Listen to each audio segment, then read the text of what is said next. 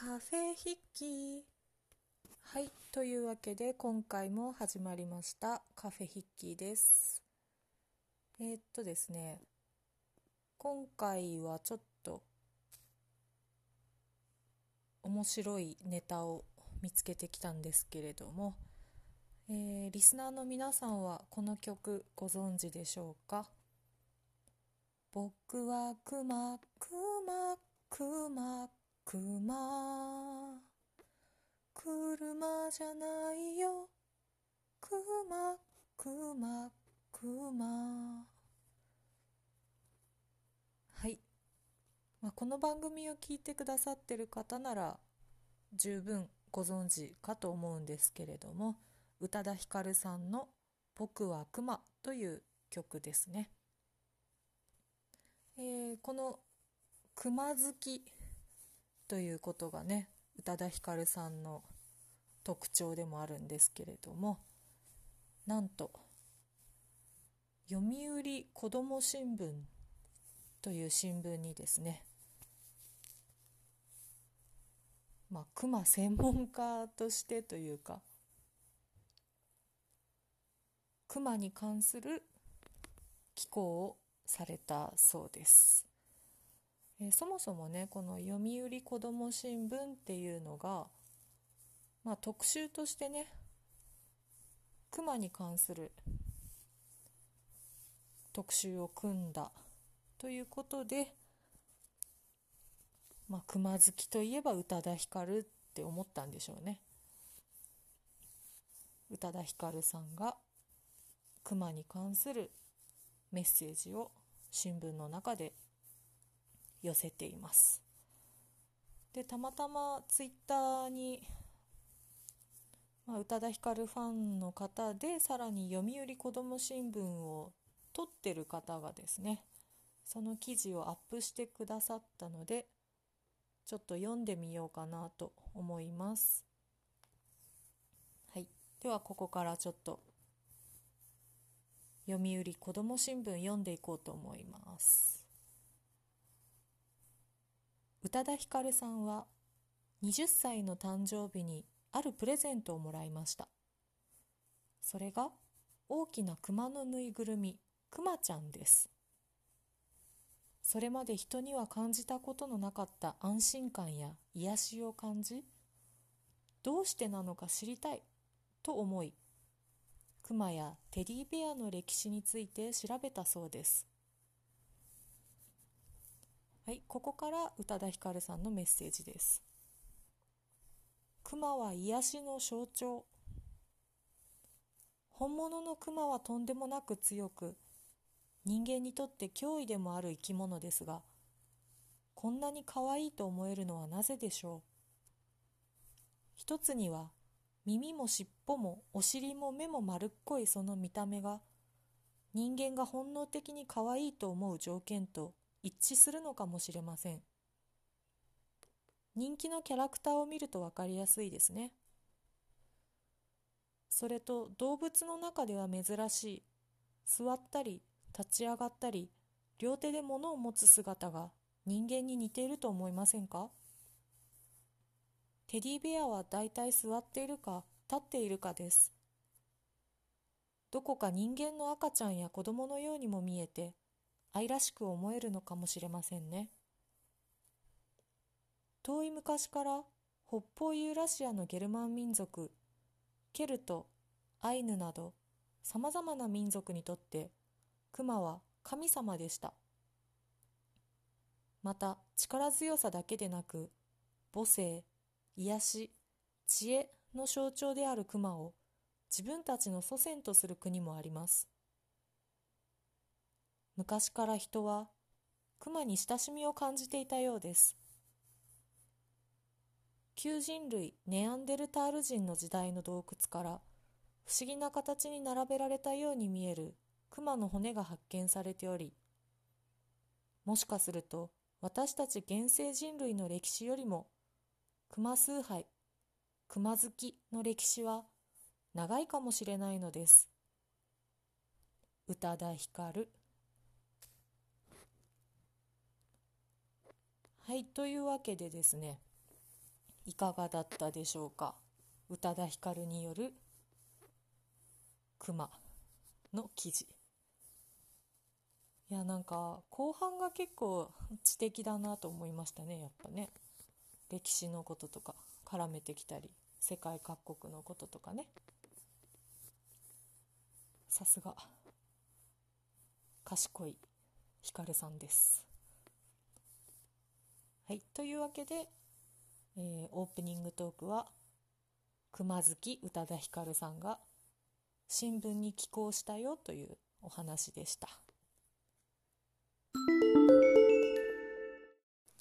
はい。それではここからは大和町ライフのコーナーです。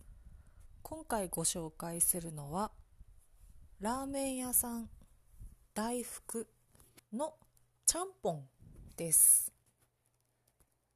えー、っと以前おちかラーメンというね大和町で一番有名な名物ラーメンを紹介したかと思うんですけれども、まあ、そのおちかラーメンから歩いて1分くらいもうすぐ近くにあるラーメン屋さんがあるんですがそこはまあかなり老舗な雰囲気で。でなんでか理由はわからないんですけど張り紙が貼ってあってちゃんぽんだけやってますって書いてあるんですよね。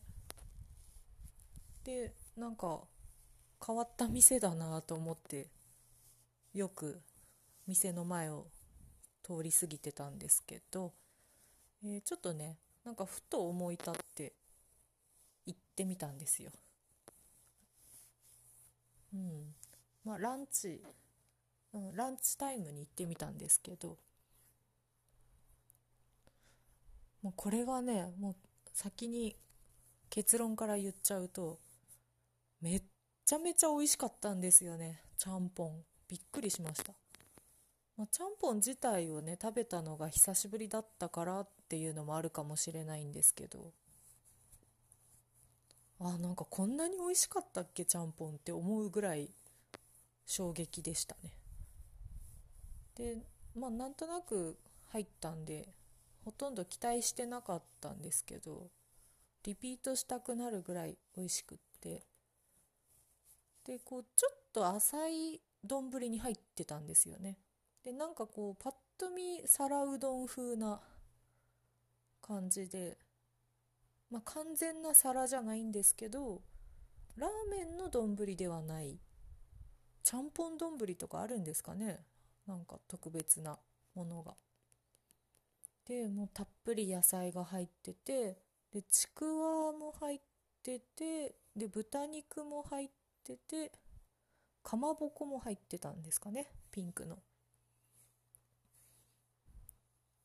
でキャベツももちろん入っててでなんかこう胡椒みたいななんか黒くない胡椒だったんですよね。白っぽい茶色っぽいような胡椒のようなものがかかっててそれが結構スパイシーで美味しかったですね。いやもう一口食べた時からうわ美味しいと思ってもう夢中で食べちゃいましたけど、まあ、おちかラーメンはニンニクのパンチがすごくって濃い味って感じなんですけど大福さんのちゃんぽんはまあ濃すぎるってほどではないんですけどまあ薄くはない。でなんか深みのあるちゃんぽんでした。皆さんもぜひ大福。行ってみてください。ちゃんぽんだけやってるみたいなんでね。潔いですよね。なんかね。まあ邪推ですけどおちかラーメンさんが人気すぎてラーメンではかなわないと思ったからちゃんぽんで勝負してるのかもしれませんね。でおかみさんがすごくいい人でまあおばあちゃまって感じなんですけど。サービスできゅうりの浅漬けを出してくれたりとか。結構気を使ってくれて。でまあおかみさんが一人で作ってるんでお客さんが次々に来ちゃうと待たなきゃいけないんですけどね。私はたまたまランチタイムの一番乗りできたので私の次に入ってきたおじちゃんたちはね多少待ってましたけど。まあそんな感じでね、えー、皆さんもぜひぜひ行ってみてはいかがでしょうか。というわけで今回の大和町ライフはラーメン屋さん大福のちゃんぽんのご紹介でした。はいそれではエンディングです。今回もカフェ筆記聞いていただいてありがとうございました、えー、最後にですねちょっと大和町の宣伝をしようかなと思います、えー、7月18日日曜日お昼2時30分から YouTube で、えー、全国八作祭りとかっていう番組みたいなものが配信されるらしいんですけどそこに大和町も入ってるそうです。えー、まあ正式なタイトルが岡崎城下家康公夏祭りというタイトルですね。もう一度言いますね。岡崎城下城の下ですね。家康公徳川家康の家康ですね。家康公夏祭り。ダメ押しでもう一回言いますね。岡崎城下家康公夏祭り。という動画に大和町の八作祭りの件も特集されるとかなんとか。です。はい。よかったら見てみてください。7月18日日曜日昼2時30分からです。では、えー、今回も聞いていただいてありがとうございました。またよかったら次回も聞いてください。それでは。thank you